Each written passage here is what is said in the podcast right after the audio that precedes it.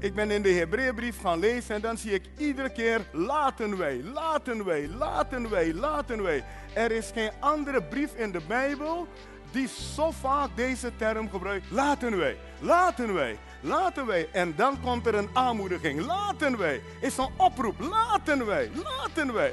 Bestudeer het maar.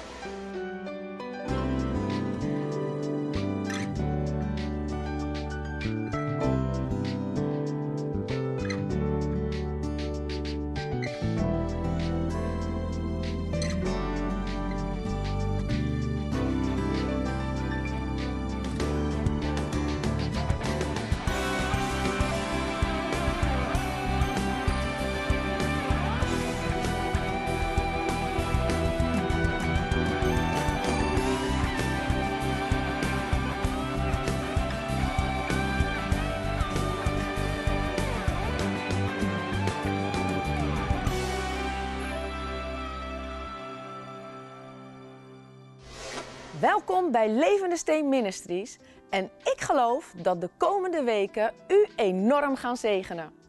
Apostel Holder begint vandaag met een nieuwe serie, De uitdaging van uw geloof. Iedere gelovige herkent dit wel, want iedere gelovige gaat hier doorheen. Maar begrijpen wij het gevecht? Waarom zitten we in een gevecht? Daar spreekt Apostel Holder de komende weken over. Het gaat ons enorm helpen met ons geloofsleven en hoe de strijd te strijden. Wees niet ontmoedigd als daar een gevecht is, maar laat je inspireren en bemoedigen door het woord van God. En ook jij zal dan ontdekken, net als al de geloofshelden in Hebreeën 11, hoe te overwinnen. Heel veel zegen!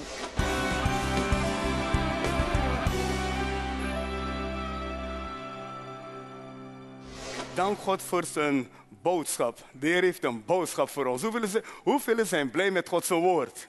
Ik zeg, hoeveel zijn blij met het woord van God? Kan ik een goede shout horen, mensen? Wauw! Hey! Het woord van God is levend en krachtig. Nu, vandaag gaan we praten over de uitdaging van je geloof. Ja, ik kom heel dicht bij u en God wil heel dicht bij u komen. En het gaat dus over de uitdaging van jouw geloof. Geloof brengt een uitdaging. Ik hoop dat u goed luistert. Hier zijn mensen en ook mensen die kijken via televisie of via social media. Uh, u zit in een gevecht. Het is niet altijd makkelijk in het leven en God wil u helpen.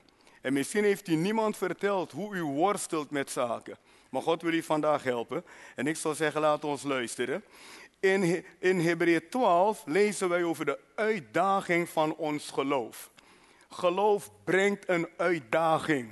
Onthoud dat goed. Geloof brengt altijd een uitdaging. En de uitdaging is om te geloven. Als u mensen volgt in de Bijbel die met God wandelden, ze hebben allemaal een uitdaging gehad.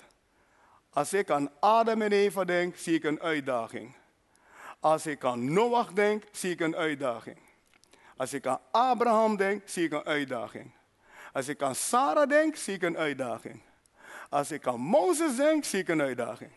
Als ik aan Joshua denk, zie ik een uitdaging. Als ik aan Jezus denk, zie ik een uitdaging. Als ik aan de apostelen denk, zie ik een uitdaging. Dus als u midden in een fight zit en u heeft een uitdaging, moet u niet de moed verliezen. Het is deel van het proces.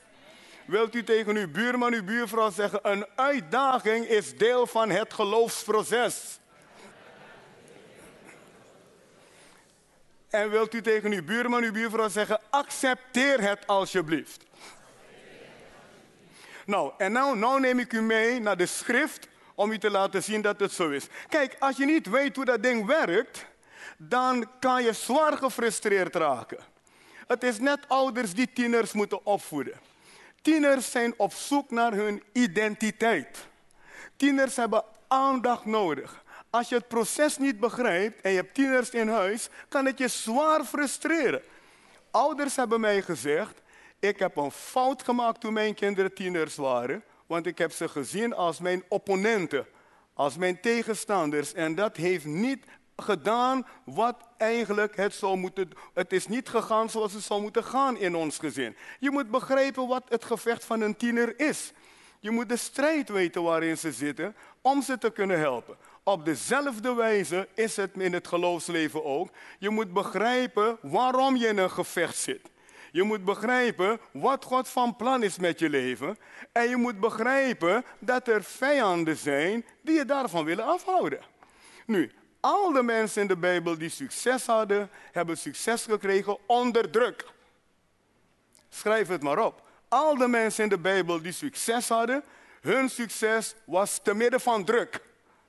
Je kan het niet anders zien in de Bijbel hoor. Je kan het niet anders zien. Maar je ziet ook dat God ze bovennatuurlijk heeft geholpen. Dus als u onder druk zit, op welke wijze ook, denk niet dat u zo speciaal bent. Iedere gelovige maakt dit mee. Petrus zegt, aan je broeders in de wereld is ook hetzelfde lijden toe gemeente. Het is, de Bijbel is helder. En als je dat weet, dan sta je schouder aan schouder. En dan zeg je, hé, hey, met Jezus zijn wij meer als overwinnaars. En dat moet je vasthouden. Hebreeën hoofdstuk 12, vers 1 tot 2, vraagt onze aandacht. De Hebreeënbrief is een hele mooie brief om gelovigen te bemoedigen. Ik ben in de Hebreeënbrief gaan lezen en dan zie ik iedere keer laten wij, laten wij, laten wij, laten wij. Er is geen andere brief in de Bijbel die zo vaak deze term gebruikt. Laten wij, laten wij, laten wij. En dan komt er een aanmoediging. Laten wij is een oproep. Laten wij, laten wij. Bestudeer het maar. En in, in Hebreeën hoofdstuk 12, vers 2 zegt hij, en misschien kan de beamer me helpen, Hebreeën 12, vers 1 en 2. Dan zegt hij, daarom dan, en dit, dit daarom moet u begrijpen, want hiervoor, voor Hebreeën 12, komt Hebreeën 11. Nou, dat is geen openbaring, dat weten wij. 11, 12. Maar wat in Hebreeën 11 gezegd wordt, heeft, heeft te maken met dit daarom hier. Dit woord daarom. Want in Hebreeën 12 praat hij over allerlei mannen en vrouwen die in een gevecht zaten, maar die hebben leren geloven en vechten en God vertrouwen en ze hebben overwonnen. Dus dit is taal wat wij allemaal begrijpen. Er is niemand die naar mij luistert vandaag die kan zeggen ik heb geen gevecht. Nou, misschien is dat uw gevecht. Om te zeggen ik heb geen gevecht, maar ik kan u dit vertellen, ieder mens heeft een gevecht. En zo hij zegt, daarom dan laten ook wij, het woord ook wij, hij brengt je in contact met overwinnaars. Het woord hier ook wij betekent, ik breng je in contact met de mensen van Hebreeën hoofdstuk 11. En het waren overwinnaars. Hoeveel zien dat God wil dat je een overwinnaar zal zijn? Zie, ook wij betekent overwinning. Daarom dan laten ook wij nu wij zulke een grote wolk van overwinnaars rondom ons hebben, een grote wolk van getuigen rondom ons hebben, afleggen alle last en zonde. Alles wat je in de weg kan staan, moet je afleggen, want het zijn dingen die je in de weg kunnen staan. Hij zegt, en laten wij met volharding de wedloop lopen die voor ons ligt. Let op het woord volharding hier. Dit laat zien dat er een gevecht is. Kunnen we het volgen? Het feit dat hij zegt met volharding lopen is een gevecht. Ja, als je drie meters wil rennen heb je geen volharding nodig. Maar als je een marathon wil gaan heb je volharding nodig. Ik hoop dat u dit begrijpt. Dus het woord dat hij zegt met volharding de wedloop lopen, laat zien dat u in een gevecht zit. Hij zegt en het ligt voor je en zorg dat je wint. En dan zegt hij, laat ons, zie hier heb je het woord weer, laat ons. Dit is een oproep is een oproep en zelfs van, hey, doe dit man. Laat ons oog daarbij alleen gericht zijn op Jezus, de leidsman en voleinder van het geloof, die om de vreugde welke voor hem lag, het kruis op zich genomen heeft, de schande niet achtende en gezeten is aan de rechterzijde van de troon van God. Maar jij moet weten dat de glorie van God jouw deel is, dat God niet tegen jou is, God is voor jou en God vecht met je mee. Daarom zegt de Bijbel, strijd de goede strijd van het geloof.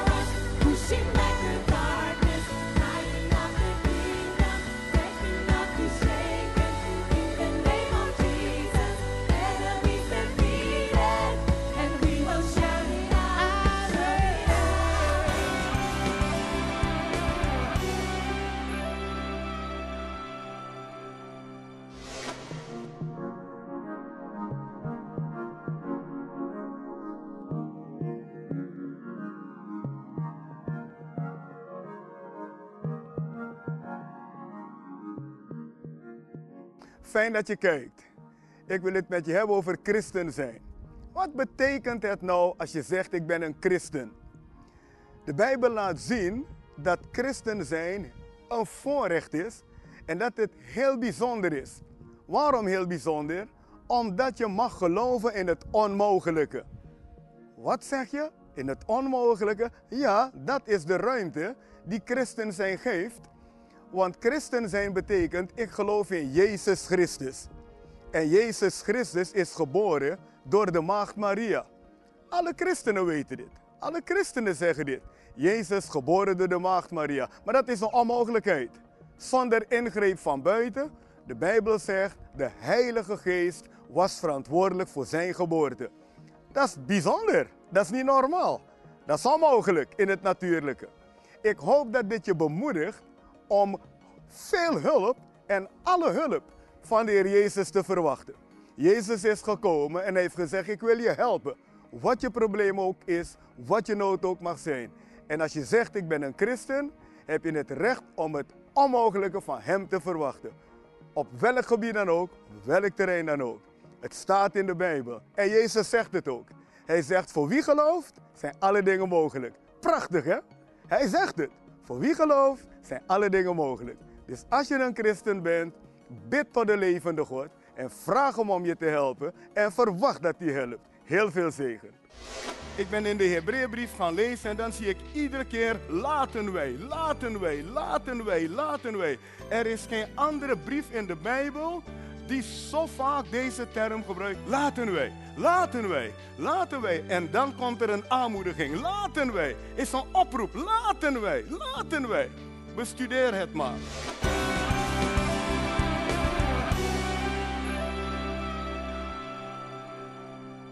Laat ons oog daarbij alleen gericht zijn op Jezus, de leidsman en voleinder van het geloof, die om de vreugde welke voor hem lag, het kruis op zich genomen heeft, de schande niet achtende en gezeten is aan de rechterzijde van de troon van God. Hier wil ik u een paar dingen over vertellen.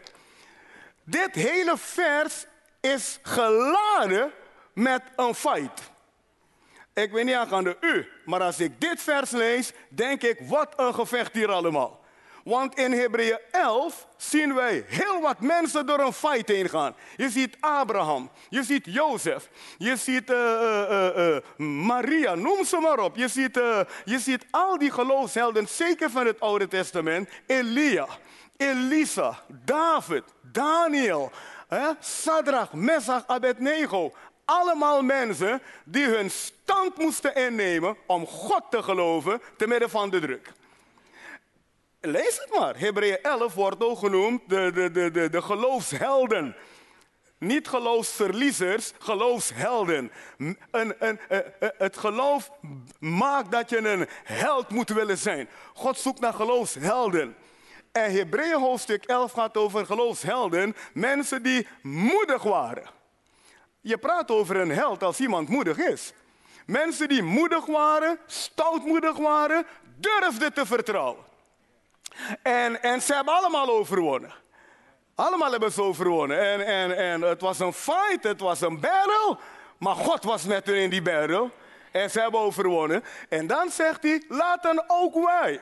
Ik vind dat prachtig, hè? Ook wij. Met andere woorden, je kan niet uh, dit gevecht ontlopen. Met andere woorden, wat de anderen hebben meegemaakt, ga jij ook meemaken. Je hebt je hart aan Jezus gegeven, je hebt eeuwig leven gekregen. Dat maakt je gigantisch blij en dankbaar en zo terecht. Maar tegelijkertijd zit je in een gevecht. Je zit in een geloofsgevecht. Want alles zal proberen je eruit te halen, maar jij moet ervoor zorgen dat je blijft staan. Kan ik aan mijn horen? En weet dat je niet alleen daarbij bent. God is met je in het gevecht. De Heilige Geest is met je in het gevecht. Engelen zijn met je in het gevecht. Medegelovigen zijn met je in het gevecht. Jezus is met je in het gevecht. Halleluja. Wow.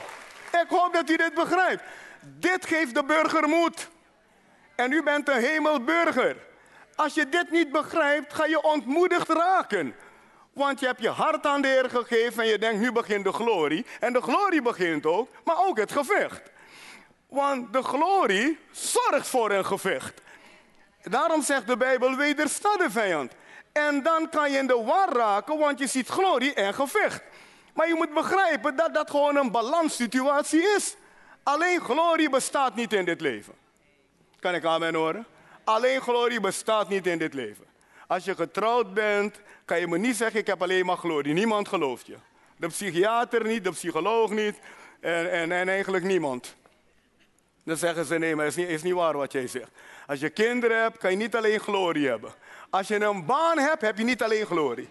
Ik heb zo'n heerlijke baan, joh. Oeh. Mijn collega's zijn leuk. Ja, dat is goed om zo te praten. To keep up the good face, weet je wel. Maar ik zou je vertellen, je hebt ook een, een gevecht hier en daar met collega's. Waar mensen zijn, is een gevecht. Klaar. En waar mensen niet zijn, als je daar bent, is ook een gevecht dat er geen mensen zijn. Dat is ook iets om over na te denken. Heb je eenzaamheid. Oké, daarom dan laten ook wij, nu we zulke grote wolk van getuigen hebben, hij zegt afleggen alle last. Dus je moet ervoor zorgen dat niks je tegenhoudt. Hoort u wat hij hier zegt? Hij zegt zorg ervoor dat dingen jou niet tegenhouden. Because there's a lot out there. Er is heel wat daarbuiten. Wat klaar staat om jou te tackelen. Om je tegen te houden om niet in je erfenis te blijven en om niet te geloven in de glorie van God. Maar jij moet weten dat de glorie van God jouw deel is, dat God niet tegen jou is, God is voor jou en God vecht met je mee. Daarom zegt de Bijbel, strijd de goede strijd van het geloof. Er staat nergens, je hoeft niet te strijden, want Jezus heeft het volbracht. Doordat Jezus het volbracht heeft, juist daarom kan je vechten want hij geeft je de power daartoe. Dus ook wij betekent een gevecht. U zit in een gevecht, maar zoals de anderen hebben overwonnen, kunt u ook overwinnen. Ook wij betekent, ook wij kunnen overwinnen. Ook wij betekent niet alleen dat we een gevecht hebben, ook wij betekent dat ook wij kunnen overwinnen. Want de anderen hebben ook overwonnen. Hoeveel zeggen glorie hierop? Hoeveel zeggen glorie? Hoeveel zeggen ik vat moed? Want de Heer is met mij. En we gaan strijden in het geloof. En overwinnen ook. Nou, en dan staat er in dat vers, heeft de schande niet geacht. Laat ons oog daarbij alleen gericht zijn op Jezus, de leidsman en voleinder van ons geloof. Die om de vreugde welke voor hem lag, je vecht met het oog op vreugde en overwinning. Want jouw gevecht brengt vreugde voort en overwinning. God gaat je verhogen. Let op. Die om de vreugde welke voor hem lag, het kruis op zich genomen heeft. Is dit een feit of niet? Dus we zien hier ook de, de fight van Jezus. Zie je? Hij laat je eerst de fight zien van al de gelovigen in Hebreeën hoofdstuk 11. En dan laat hij de fight zien van Jezus. Hij zegt ook, hij had een fight. De grootste fight zelfs, grootste gevecht. Hij heeft het kruis op zich genomen en de schande heeft hij niet geacht. Dus dat is zijn gevecht. Maar omdat hij gevochten heeft, let op het tweede gedeelte van zijn overwinning. En hij is gezeten aan de rechterzijde van de troon van God. Dus Hebreeën hoofdstuk 12 laat me een fight zien. Hij laat me een fight zien voor gelovigen in Hebreeën hoofdstuk 11. En hij laat me de overwinning van hun zien. En dan zegt hij, ook jij moet nu doen wat zij gedaan hebben. Vervolgens gaat hij dieper om ons te laten zien dat ook Jezus een gevecht had. En dan zegt hij, hij heeft kennelijk goed gevochten, want kijk naar zijn beloning. Hij is gezeten aan de rechterzijde van de troon van God. Kunnen we de Heer glorie geven, mensen? Wauw. Wauw. Nu, en dan staat er, hij is de leidsman en voleinder van ons geloof. Wat betekent dat nou? U moet goed begrijpen wat er aan de hand is. Nummer 1 zien we dat alle gelovigen die voor ons gegaan zijn, een, een gevecht hadden. En de Bijbel zegt, het zijn geloofsgetuigen. Het zijn mensen die hebben laten zien, als je op God let, kan je overwinnen. Vervolgens laat de Bijbel ons zien dat Jezus ook gevochten heeft en dat hij ook heeft overwonnen. En dan roept de Bijbel ons op nu om te kijken naar wie Hij voor ons is. Want de Bijbel zegt, laat je oog alleen op Hem gericht zijn. Wilt u deze uitzending of andere terugkijken? Dat kan.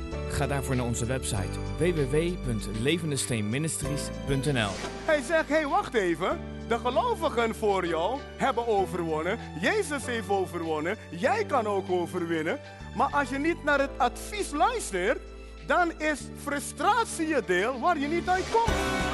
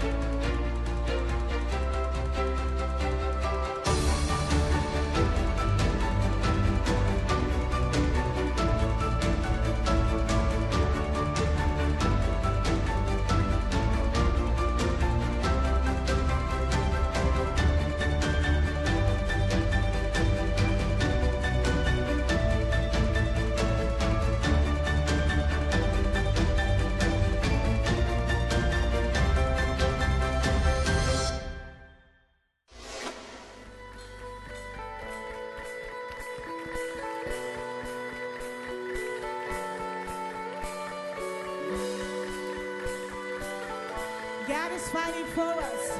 He's pushing back the darkness. God is fighting for us,